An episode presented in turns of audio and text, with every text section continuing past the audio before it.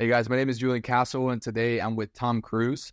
Tom Cruz is an expert in Section 8 housing. He buys rentals, and today we're going to be talking about his journey. Welcome to Elevate America, where we help your American dream come true. We share stories of hope, teamwork, and personal growth. Together, we'll explore stories that inspire us all to reach new heights. Hope you enjoyed, learn, and subscribe. And now, let's meet some big dreamers. I'm Julian Castle, and it's time to elevate America. Tom, thank you for coming in. How you doing today? Good, man. I appreciate you having me on the podcast. Appreciate it. Thank you. Tom, I like to start my uh, podcast interviews with a question. You suddenly lose everything. What would you do? I would essentially do what I did when I started, you know, originally uh, nine years ago. Um, I would accelerate it. When I did that by wholesaling properties, that's essentially how I got my start. If you don't know what that is, it's when you basically put a property under contract and then you try to find another buyer for it. And you assign the contract to them for a much higher price and make the difference. It allows you to buy properties without having a ton of cash, or it allows you to build cash flow without really having a bunch of cash starting out. And then from that, I reinvested that into rental properties. Um, I got to about 10 rental properties by reinvesting a lot of the money that I made from wholesaling assignment fees. And then from there, I um, started getting partners. You know, once I built an established track record of already having existing properties and starting, you know, renting them out, and then eventually got Section 8 tenants in them, um, that's how I was able to scale so quickly is by using other people's money to build portfolios. I would occupy them with Section 8 tenants and then from that point forward, I would do cash out refinances because I've forced so much value on those properties by um, having Section 8 tenants as my as as the people in those units. Um, and then I retain the units for myself after I perform the cash out refi. That's essentially my my main model was single family properties. Eventually, I got into portfolios, and then small multifamily duplexes, triplexes, and quads. Got it. Cool. Um, just for context, you know, what is the unit count you have now and I'm a little under going. Yeah, I'm a little over 650 units right now across four different states. Um, and I started uh my mid 20s, so about nine years ago. Cool. And um, how many deals are you doing a month currently? I'm buying anywhere from eight to 12 properties per month right now. Um, I don't buy a lot of portfolios right now. I'm mostly focusing on, um, I'm consolidating. I'm selling a lot of my properties that I originally bought in North Carolina that I've appreciated a lot, and then I'm buying five, six, seven properties in uh, lower price markets because there's where I started out has just exploded in in value. So I'm just taking advantage of that. I'm doing a lot of 1031 exchanges and um, buying, you know, anywhere from eight to 10 units per month. Got it. And so let's um, dive into it. So wholesaling, what is the first step to get it to wholesaling? Yeah, the first pro- part of the process is finding a market that has a lot of units that would work like that, that would work well with wholesaling, meaning they're distressed or meaning there's a lot of uh, houses that have been on the market for a long time. People aren't able to sell them. Uh, they're either, you know, too expensive. I also look for a lot of for sale by owners. Um, when you're not, when you don't have to deal with a real estate agent, it makes things a whole lot easier on getting the deal done. Um, and then from that point, it's a matter of putting the property under contract. So let's say if you bought, found a property for $70,000, you put it under contract at $70,000 um, well, if it's listed at seventy thousand, you obviously want to get it at a lower price, so you have margin there. So let's say you get it for fifty five thousand, and then you find someone that wants to buy it at sixty five thousand or sixty three thousand.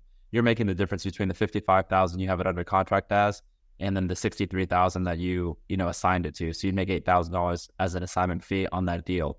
Um, the toughest part about wholesaling is really finding a buyer's list because obviously you have to find you know, flippers and other landlords or other people that would want to buy that deal. But once you have a good deal and a contract and you have it at a good, you know, um, price point, finding buyers for, for, for real estate, it's not that difficult, especially if you go to a lot of the real estate investor meetups, a lot of different uh, interest-based events that I, that I went to that, that worked really well to, to build a buyer's list. Real quick, guys, no ads here, just real stories. The only ask I have is you spread the word. Rate, review, or share this podcast. It may inspire someone out there to reach new heights. That's great. So, um, how can someone go in to the internet and find a market that makes sense? Yeah, I mean, I would recommend just I, I, I use realtor.com. And then as far as the markets that I look for, anywhere in the Midwest and the Southeast um, that you're not going to find these properties that are going to be really good for it in New York City or San Francisco or these really expensive markets. Um, most of the time, when I find these distressed properties, they're going to be in like Jacksonville, North Carolina, or even Jacksonville, Florida, uh, Fayetteville, North Carolina. These are markets that have generally lower median incomes. Uh, the population is maybe like a secondary or tertiary type of market, but it's not a major metropolitan area that I that I've wholesaled in. Um, you also don't want to go too rural. You don't want to go too small because you won't find any buyers for it, and the inventory to buy will be pretty limited. But yeah, that's that's how I looked for it. Got it. And um, you know, once you find a market, and you know, what what what do you do? How do you pull a list of uh, distressed home buyers? Yeah, I, I look on on like I said before, Realtor.com, and I also use quite a bit of um, uh, Facebook Marketplace, Craigslist. A lot of off-market sources work really well for identifying sellers that just haven't been able to sell their property. Um, we also did a lot of advertising, so we would do like Facebook ads where we would promote, you know, the we buy only houses or we buy houses type of uh, language, and then we would get inbound leads from that as well. We would also do bandit signs, so we put you know these signs out on the corner of the streets that say we buy houses, uh, cash, you know, ten whatever the uh, marketing that we were running at the time and then we would just we would try three or four different marketing techniques every single month um, between online with inbound marketing, more grassroots, you know, traditional bandit signs, and then also just you know scouring uh, uh, online sales directories like Facebook or Craigslist or um, we also use what was another one that we used? I think it was HotPads. There's a few like online directories for for for markets like that. Got it. Okay, so let's say um, you know, one of the my audience members goes and finds a one of these uh, owners through one of these different marketing methods. How does someone find the right price to bid in? You know, how do they find the comps? You know, how do they do that? Yeah. Um, as far as comps, I just use, I'm not a licensed agent, so I don't have access to comps like that. I just use realtor.com. And if you look at just sold, you could see all the properties that sold in that area. Um, and that's a good way of get kind of getting a baseline of what the values of the properties are going to be. And then from that point forward, um, just identifying which units are going to work the best for um, either your buyers. Ideally, you already have some buyers lined up that you know you already know what their buy box is. Because then from that point forward, it's just a matter of saying, "Hey, look, I already identified a property. I know that you like to do buy and hold on um, three bedroom units in this area in this zip code. I already have a property identified for it if if the numbers match up underneath the comps and if there's not if, there's not a ton of repairs, ideally there's not a ton of repairs on the property that you're buying, um, then you can kind of just work out your your profit margin there with your end buyer. Um, but yeah, that's essentially how we backed it into it. We knew that we had three buyers. They're buying, you know, downtown at the beach and maybe like towards Jacksonville, and then we would identify properties in those areas, uh, make sure they're kind of within their buying criteria. We put them under contract, and it's just a matter of emailing, you know, the prospective buyer and go from there. Got it. Okay, so sounds like you kind of worked your way around and uh, went and got some buyers first. Um, could you touch on how you found these buyers? Yeah, that's what I was mentioning. I went to like real estate investor meetups. I would go to basically any type of in-person um, events that I could go to. It was a little tough uh, during the pandemic in 2020 because I was still doing some wholesaling. You know, even three or four years ago, um, it, it was mostly like digital events, but now it's all back to normal. So um, we would use meetup.com or just looking up real estate investor chapters. And then I would even meet uh, potential buyers at like Cars and Coffee and other types of interest based events like that. Cool. All right. So, um, great. So you find a distressed home buyer, you find some properties nearby that have been selling on realtor.com. Then you, you know, find a way, you know, what is the right uh, formula in order to make sure that you offer a right price so that you can then come and sell it after to your. I mean, I just lowball them uh, pretty uh, much across the board, anywhere from 25 to 30% under what they're asking for, especially if the properties are distressed and if it needs some work, it just makes it that much better. You can go and try to figure out the ARV or the after repair value to determine what you're going to be buying it at. Um, generally, the properties that I was buying for these, you know, buyers, um, I already knew how much they were paying in an order for them to, you know, be cash flowing, right? So if they're going to be flipping the property or if they're going to be a long term landlord, I already kind of knew the model. Um, and that's just a matter of knowing your buyer and knowing exactly what type of properties they're looking for. And then you can look at the comps and say, hey, look, this three bedroom in this part of town just sold for 80 grand. Um, you know, if I can get it to you for that, it probably makes sense, especially if you're going to be flipping it and adding enforcing value on it. So there's there's a lot of different ways you can approach that, but I always just did it buyer specific versus just looking at a formula and saying, okay, I need to be at 20% on this property and then I'm going to go find a buyer. We always look for deals based on, you know, otherwise it's just a waste of time because then you, you have no one to buy it and you're stuck there, you know, waiting for the, the time to expire on the contract. Got it. Okay. And um, great. So this is how you first started and then this is how you got some cash flow. Exactly. Yeah. So I, um, yeah, that's essentially how I was able to have the down payment funds for uh, my first rentals. Gotcha. And so, tell me how you want to com- how you went across um, identifying your rentals. Yeah, I mean, I kind of um, got into it by buying my first condo to actually live in, and then six months in, I decided that I was going to need a, I wanted a house, single family property, and I couldn't sell my condo because I was upside down on it. Actually, I'd only put like three or four percent down with an FHA loan, so I ended up renting it. Um, was making a couple hundred dollars over what my rental amount was or my mortgage was, and that's kind of where I kind of got the idea of getting into the rental game. So then I started buying condos, sixty to eighty thousand dollar condos in Wilmington, North Carolina, um, and then that was just kind of the start. Before I got then eventually I realized that HOAs are a joke, and dealing with all the fees and assessments that came with HOAs was not something I wanted to deal with. So then I started buying single families in non HOA neighborhoods and then eventually got into Section 8. Gotcha. Okay.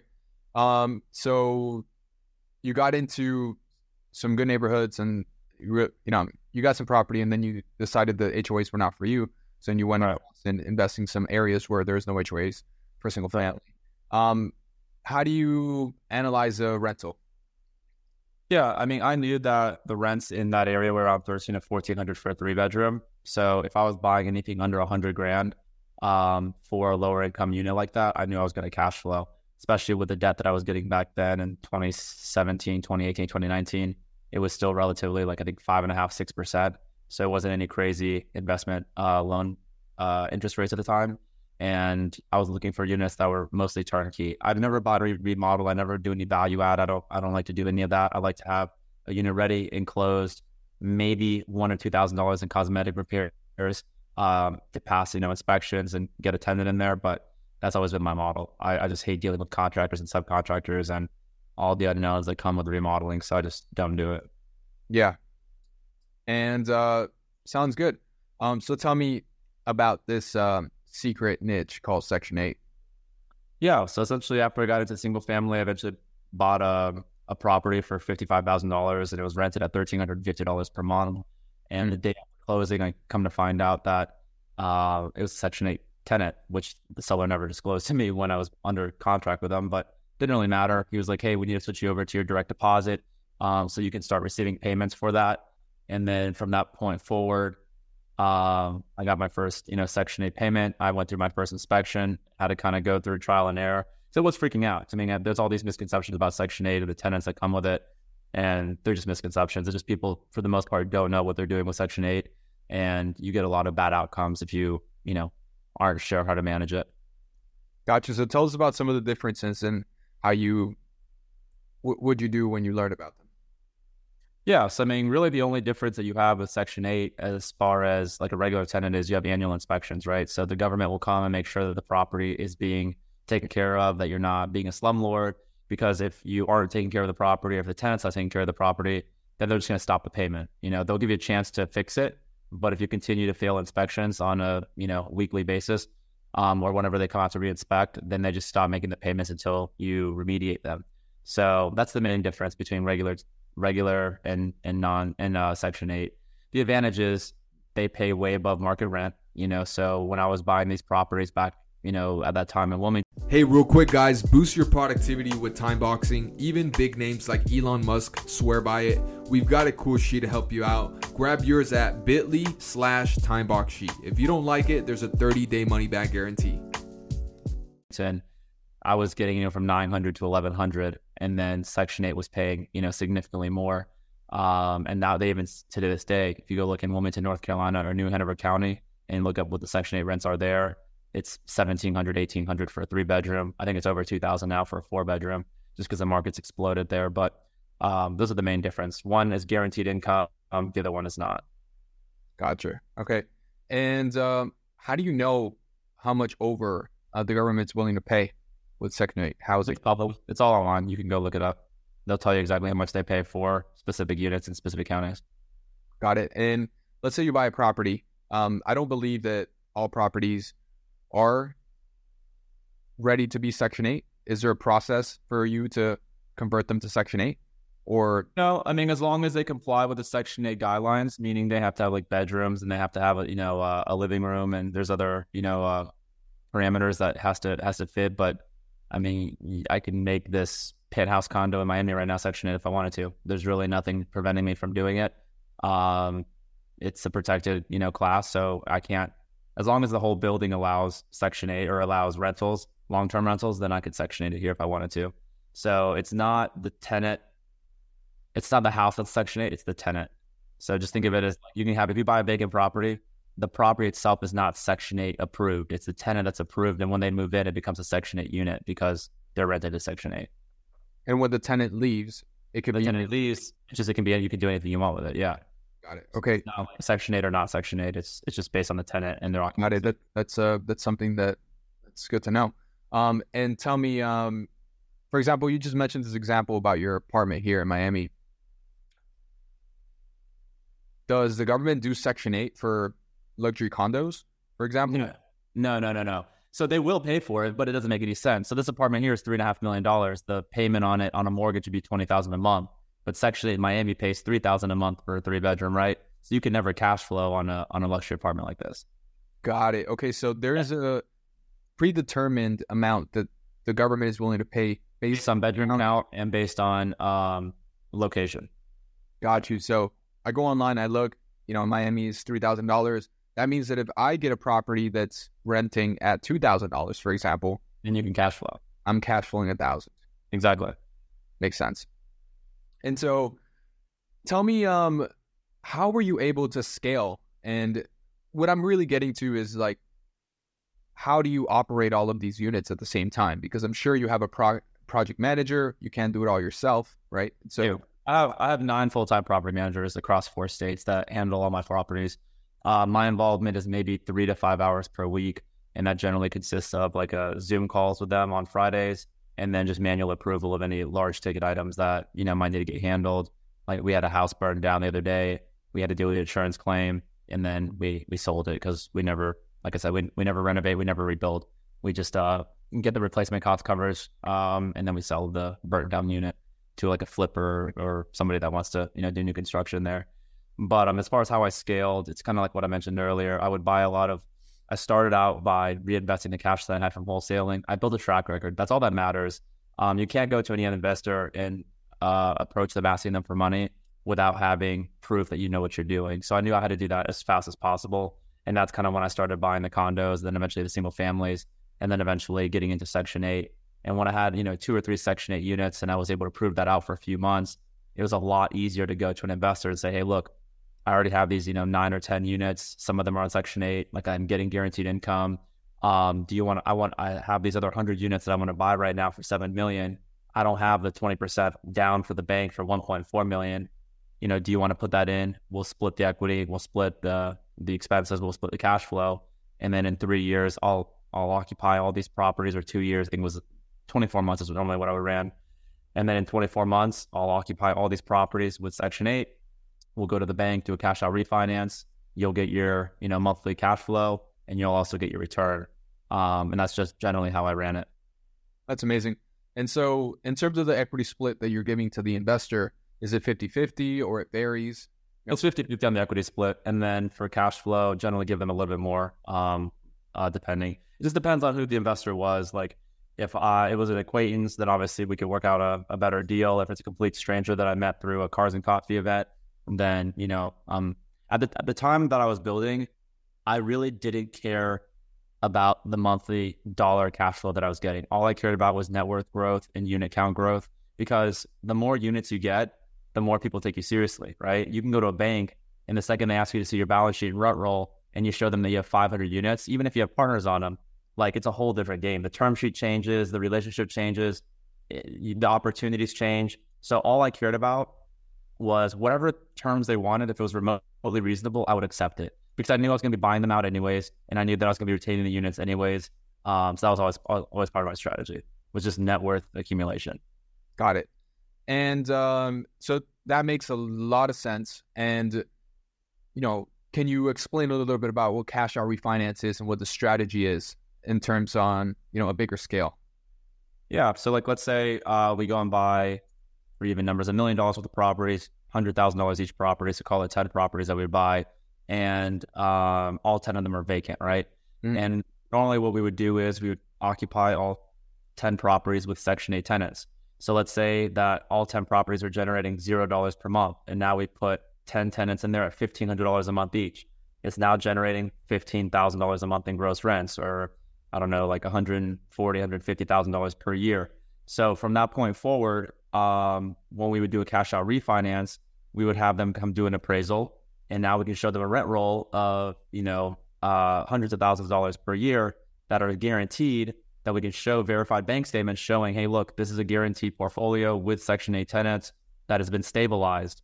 Now that prop portfolio bit was, you know, comes from being worth next to nothing to a lot more. And generally, we would see 20, 25% bump in valuation simply by occupying. And we wouldn't touch it. We wouldn't remodel. We wouldn't do anything. So all we were doing was forcing appreciation through rent rolls. And then we would go do a cash out refinance, go to the bank, ask for a bigger loan. Um, I would only ever pull out the amount of equity that I needed to buy out my partner. I would never max out the cash out, even though I could have, because um, I still wanted to retain equity in the deal. I still wanted to be able to cash flow monthly. Got it. So, for example, you say you bought this properties for $3 million so when you guys go in together, the uh, investor owns half of that, so he owes 1.5. Correct. On a three purchase, yeah. And then after you guys have, after you have retenanted the houses, then the NOI changes and the valuation changes and it's higher. Exactly. Yeah. Then you basically pull out money to pay out that one and a half million dollars. Exactly. Yeah, and that's uh, also the cash flow that is being built month to month. So let's say it takes two years to do that cash out refi, or two, two and a half, however long it takes to stabilize everything. Mm. On 10 units, it would take a year, but let's just say that it was two years. Um, I also pull whatever cash flow they were getting monthly, that's deducted from their initial, you know, cash outlay on the down payment. So then that would just be removed from that. So got that, it. Okay. Whatever the balance was would be paid out to them as a cash out refi. Got it. So they're getting paid based on their equity and the cash flow goes towards that. Plus the sell also goes towards the or through that as well, and they would be paid according to whatever the equity structure was. Exactly. Okay, got it. And so I'm, I'm sure they capture some of the upside, right? Oh yeah, yeah, of course. So that was that's a big part of it is they wanted to you know see appreciation in as well. But most of them just wanted a place to park their money for for most of them, and also get the the benefits of the deduction because we could split out you know, a lot of them made a lot more money than me, obviously. So that's why they were in this liquidity position. So they needed these write offs. So they could take 70% and I could take 30%. And they're super happy about any losses and depreciation that we had. So um, that was part of the deal as well that they would be able to benefit on a higher end from from the losses.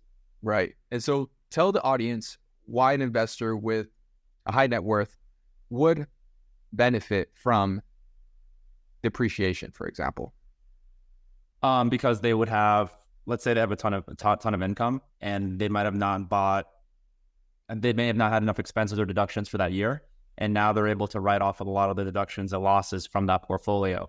Um, even if they're just paper losses, it just reduces their taxable income, so they pay less. They pay less in federal and state income tax. Got it. And so, um, could uh, could I hear a pitch, for example, for the investor? Like, you put in the money, and then what's the upside above, you know, the the price? Is it like a 2080 or, you know, or 70 30? I would leave that completely up to them. It's their money. Um, I wouldn't actually pitch them on a return. I would say, hey, look, what do you need in order for me to get this 1.2 million and 1.3 million?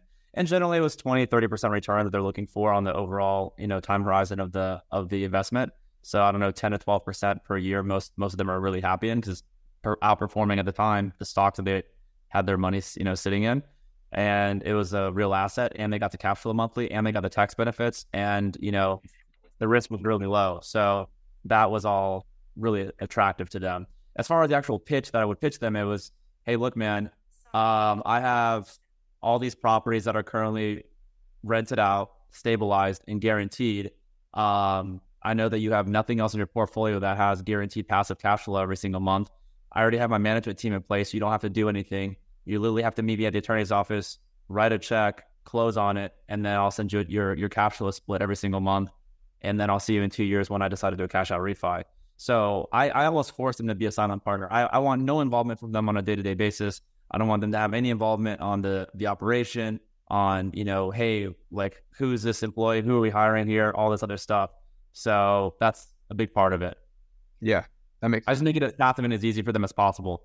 And then they see that you know we, we set up our own LLC. It's joint LLC. Like we're we're each you know members of it, so it's all legit. We have an attorney. We have operating agreements. We I, mean, I very clearly define the roles that they have in the in the deal. Got it. And so I would uh, get a little bit of knowledge on. You said you were buying 100 units. Uh, so when you buy 100 units, is it valued at a multifamily kind of scenario? So that there is a cap rate on it, um, but for the most part, we were looking at we were looking at it more on a comp basis and seeing what properties are selling in the area. And they the appraiser at the time for the 100 units that we did buy, it was actually 92 units that we bought at, at one time for we bought it for 6.2 million. Mm-hmm. Uh, I think it was like 60 some thousand dollars per door. Um, their valuation was blended between what recent properties in the area had sold combined with what the rent was. The main reason we bought that portfolio was because the landlord previously had no idea what he was doing and there was no streamlined process. Like he still had a physical office where tenants had to go and deposit their like money order into a box outside the door. Like that's how primitive we're talking. So we went in there and streamlined everything, and we are able to uh, increase the rents dramatically with Section Eight. Got it. Okay.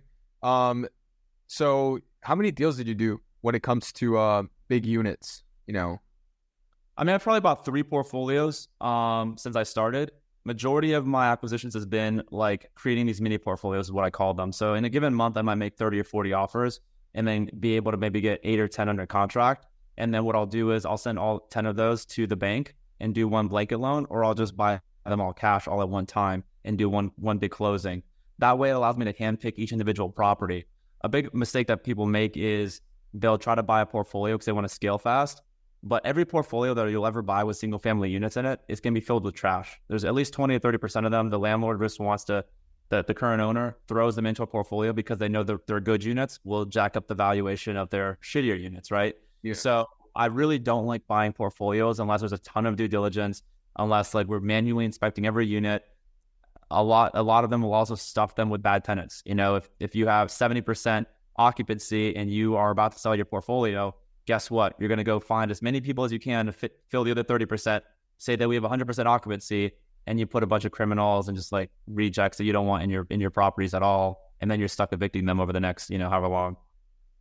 Yeah. So how did you go about doing that? Because I know when it comes to multifamily, you know, it's easy to get a um, the general contractor, for example, to go out with his team and check out all the units. But when it comes to different houses, like a portfolio of houses, are these houses mostly made up into one area, or are they? Oh yeah, yeah. It's all one zip code. It's all in one zip code. Yeah. Okay, so it, it kind of is kind of like a general contractor or person comes in and still does all the inspections and all that.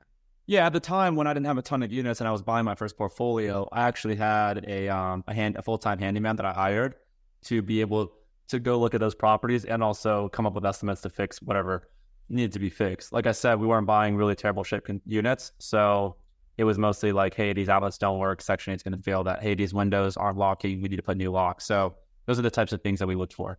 Got it. Because as you mentioned earlier, you're mostly focused on turnkey. Right. Exactly. Got it. Okay. And uh, tell me, what got you into real estate? I mean, it was a, a complete accident. Um, I, I was not planning on doing it. I had a marketing company in college. I also did uh, software. I had like an e-commerce uh, marketing software at the time that I was working on. And when I got, got into buying my first condo out of college, I decided that, hey, this is simply just kind of like a stepping stone until I can get that single family property that I really want.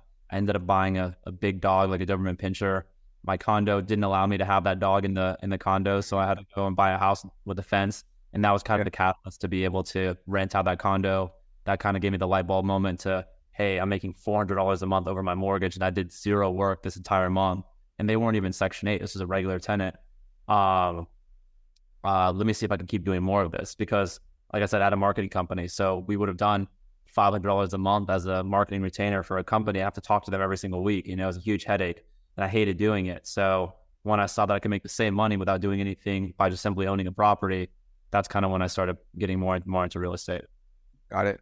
And so, uh, tell me a little bit about how your mind works in terms of like you decided obviously to go big um, and scale. You know, obviously for you, high net worth and units are what's important to you. Right. How were you able to streamline this process?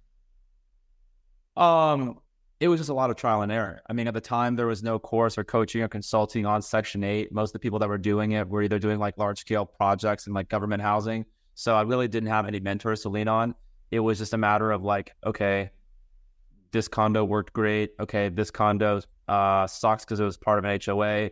Let me go about try single family. So I bought a lot of properties for like 150, 160 grand uh, that were single family in non HOA neighborhoods. And then was like, all right, that's great, but I just blew thirty thousand dollars on a down payment. Now I got to wait another three months to recuperate, you know, money and rents and reinvest. So I then, from that point on, I was like, what happens if I buy a fifty-five thousand dollar house? And that's when I bought the, you know, the Section Eight property that I didn't know was Section Eight at the time. Mm-hmm. So then I accidentally bought that house, and then I realized that Section Eight was a really good method. So then I was like, okay, well, I now know about Section Eight. I now know about inspections. Let me find out how I screen tenants because I lost a ton of money at the beginning by putting in shitty tenants, by getting bad, you know, hard money loans, by not choosing properties that were, you know, ideal for Section 8. I bought a lot of two bedrooms.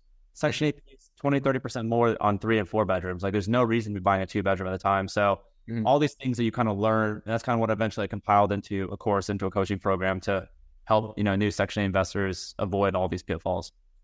Got it. And uh, tell us, how do you find Section 8 uh, tenants? I mean, when you're buying 100 yeah floors, for example.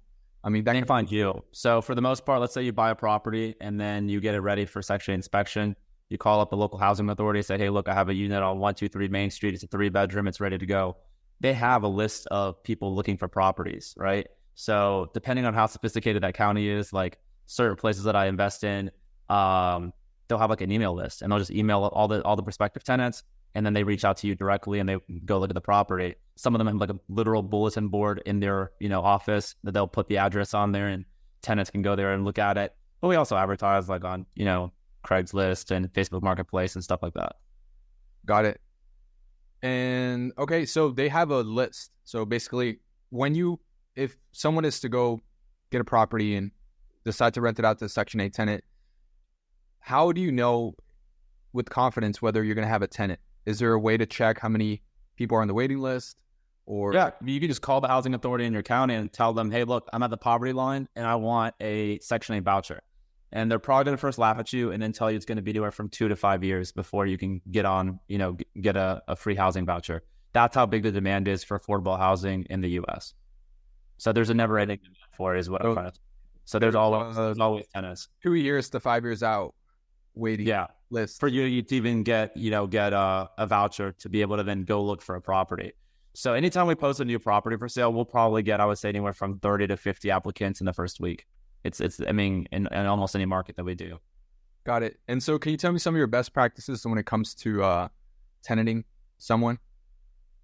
As far as like screening? Yeah. Oh, Section 8 tenant. I, yeah. Yeah, so a big part of that it just comes down to eviction history. We want to make sure they're they've ever been evicted, make sure they're not a convicted felon, make sure they're not a sex offender, all the obvious low hanging stuff. Um, also check their credit, um, make sure that they're going to be at least somewhat responsible on paying their portion because even though Section 8 does pay the majority of the rent, some of the tenants have like a hundred or a seventy-five dollar portion that they still need to pay, and we want to make sure they're going to pay that. Um, and we also check their current property. I have my property manager go drive to their property, knock on their door, and say, "Hey, look, we want to just do an inspection to make sure that um, you know we know exactly what we're getting into." So that that's a big uh, indicator of how they're going to treat your property as well. Got it. Sounds good. Um, and so when it comes to multifamily, um, are you looking into get into multifamily in Section Eight? And no what is the reason why you're sticking to family, single families? Um, because I don't want to deal with creating a housing project, you know, creating a large scale Section 8 government housing project with all the tenants on top of each other. It's not something I really want to do. uh, for a few reasons. One, liquidity. Right now, if I go buy 100 units and I want to peel off 20 of them, sell them, and do a 1031 into a larger portfolio, I can easily. If I want to go sell a 100 unit apartment complex, it's very difficult. Um, it's also a lot harder to sell. It's a lot less buyers that are interested in buying 100 unit low income section 8, you know, um, apartment unit versus being able to peel off units. So it's liquidity is a big reason. Also expenses. I don't want to have to deal with on-site property managers. I don't want to have to deal with the amenities that come with dealing with an apartment complex or the HOAs or the parking or everything else that comes with that. Um, when you have a tenant in a single family property, they're taking care of their property. They're cutting their own grass. They're uh, holding their own, you know, um, homeowners insurance policies for for content. It's just as a whole, just a whole lot easier, and um, we find appreciation is much higher as well. Single family properties, the demand Section Eight pays more, by the way, than they do on a, an apartment. So single family demands higher rent, and people just want a place that they can call their own with their own backyard, and you know, it's we never have a shortage of demand with with a single family property. So that's a big part of it. That makes sense.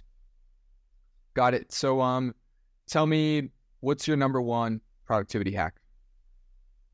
Um it's a good question. I would say I always make a list before I go to sleep of what I want to accomplish the next day. There's like the top three things, and it's always income producing things. That's the thing. A lot of people get kind of stuck in this, and it kind of screws them over. Is they make these huge to do lists, and then get you know, uh, none of them actually move the needle for the bottom line.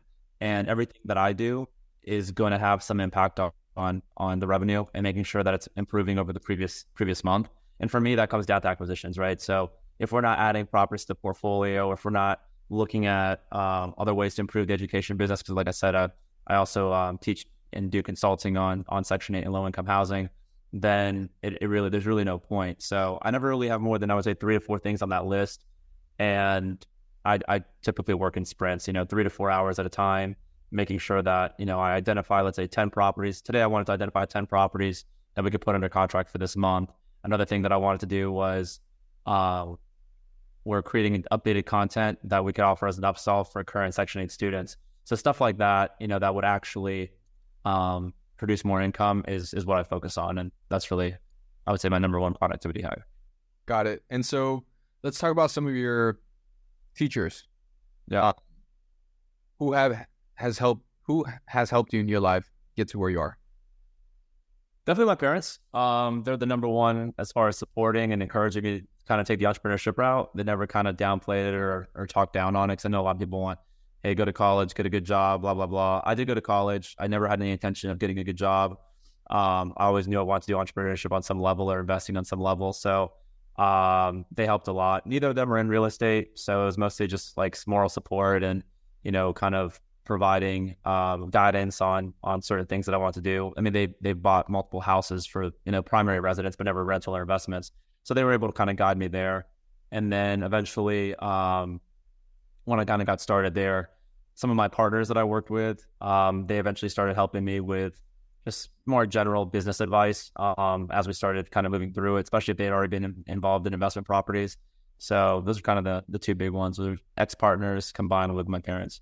Got it. Um, how did you pick your partners? Is it? How? Yeah. Just how much money they had.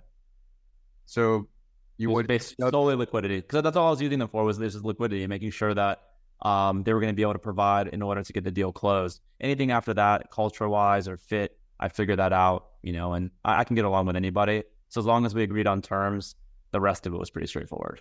Got it. And so, did you meet these people at Cars and Coffee and the meetups, for example? Is that is that where you found these people, or did you do it? Yeah. So, like I said, Real Estate Investor Association meetups are really good. There's a lot of investors that are there, and if you have a good deal, it's pretty easy to partner up with people there, and they're already in that mindset. Um, I did meet one partner um, at the Cars and Coffee event, and we did a bunch of deals together. And then where else? I met another one.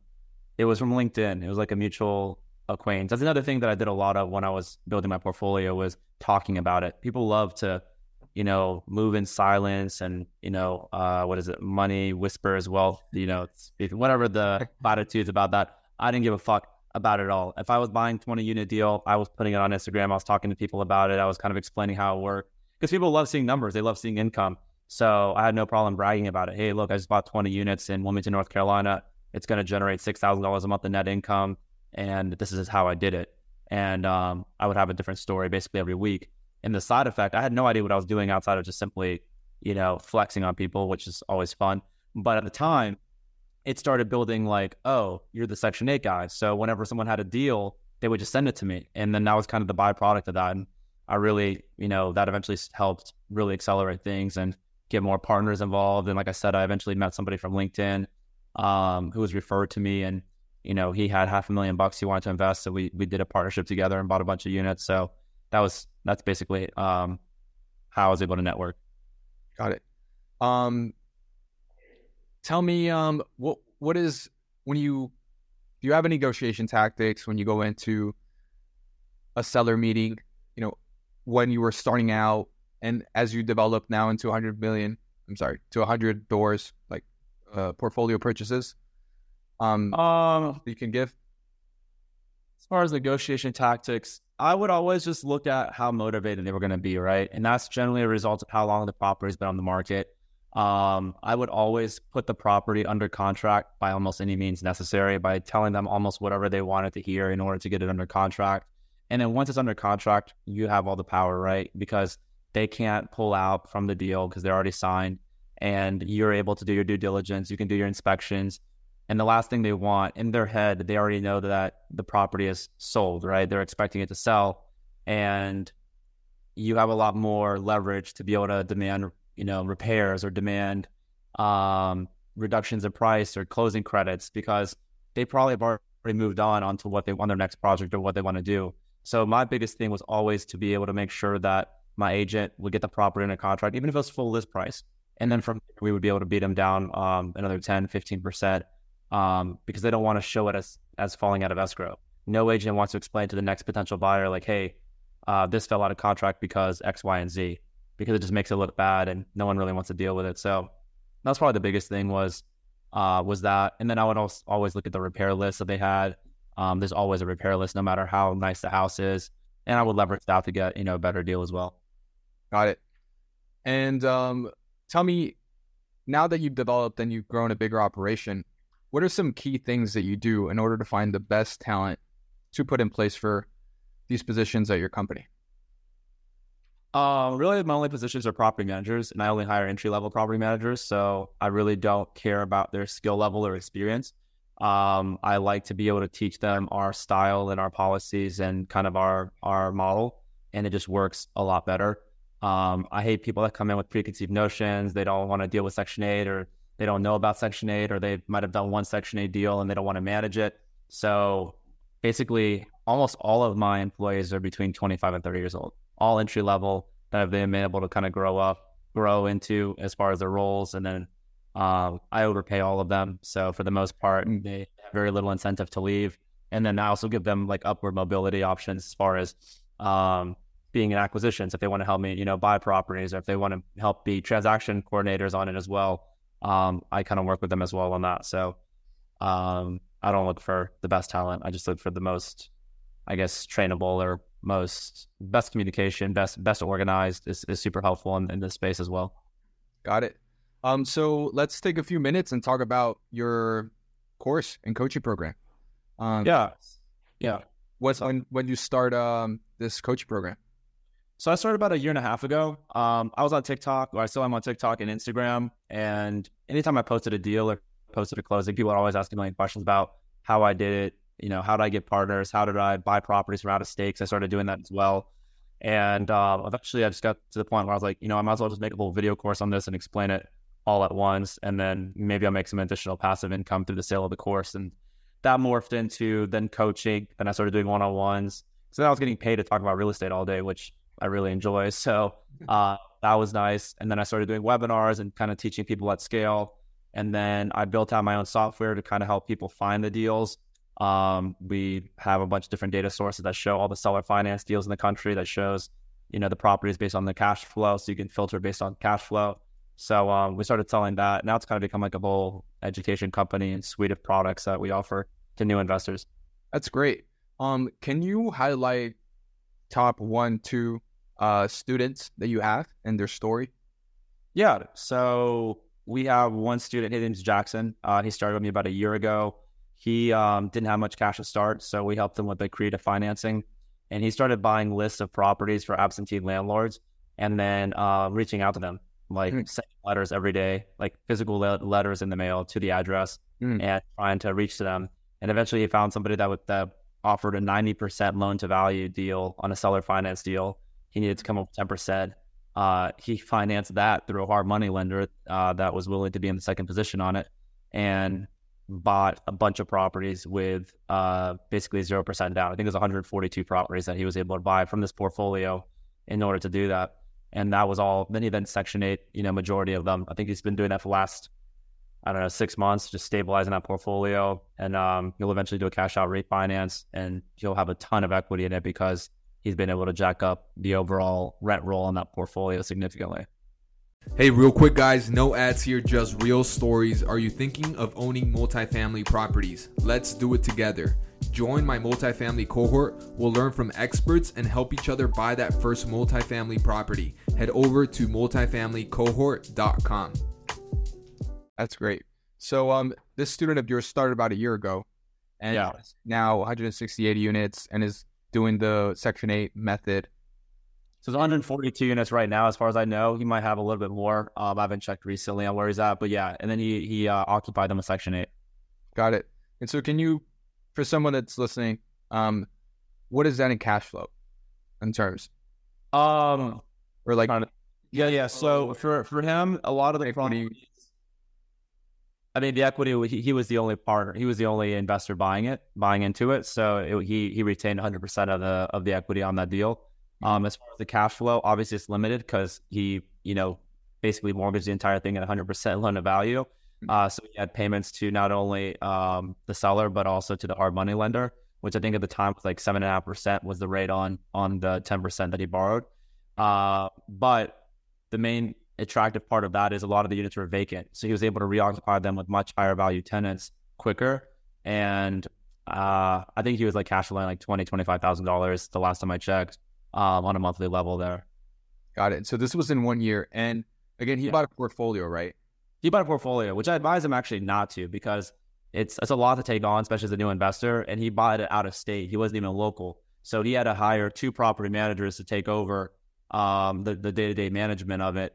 But um, he he wanted to go big or go home, so I just kind of supported him after he he made the offer and got it somehow under contract. That's great. Um, and uh, do you have any other case study you'd like to highlight? Um, majority of the other students are are new students that are coming that are either in college, university, or they have a full time job and they want to they have money. Uh, they have you know 10, 15, 20,000 dollars minimum, and they want to invest it somewhere. That's like the biggest I think um hurdle that people have is they have all this saved money, but they have no idea what to do with it. They don't want to put it into crypto. They don't want to put it into stocks. They don't want to put it into Amazon. So Section Eight offers a really good alternative that allows them to you know cash flow monthly. Got it. Yeah, that that's interesting. And so, for anyone that wants to um, hear more from you, learn more from you, check out on Instagram. Where can they do that?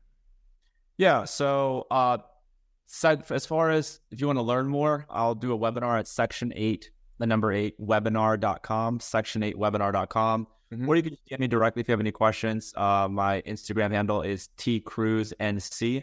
That's T as in Tom Cruise Cruz, C R U Z N C, like North Carolina. Um, or you can just email me, tom at tomcruz.com. Got it. Um, sounds good. So, uh, thank you, Tom. I really appreciate having you on today. And Yeah, no problem. It, it's exciting to hear about the Section 8 world. And um, happy to have my listeners learn about this because it's something that I never presented. So, um, thank you. And uh, Yeah, you no know, hope to, for you to come on in the future. Thanks. I appreciate it. Awesome. Have a great day. You too.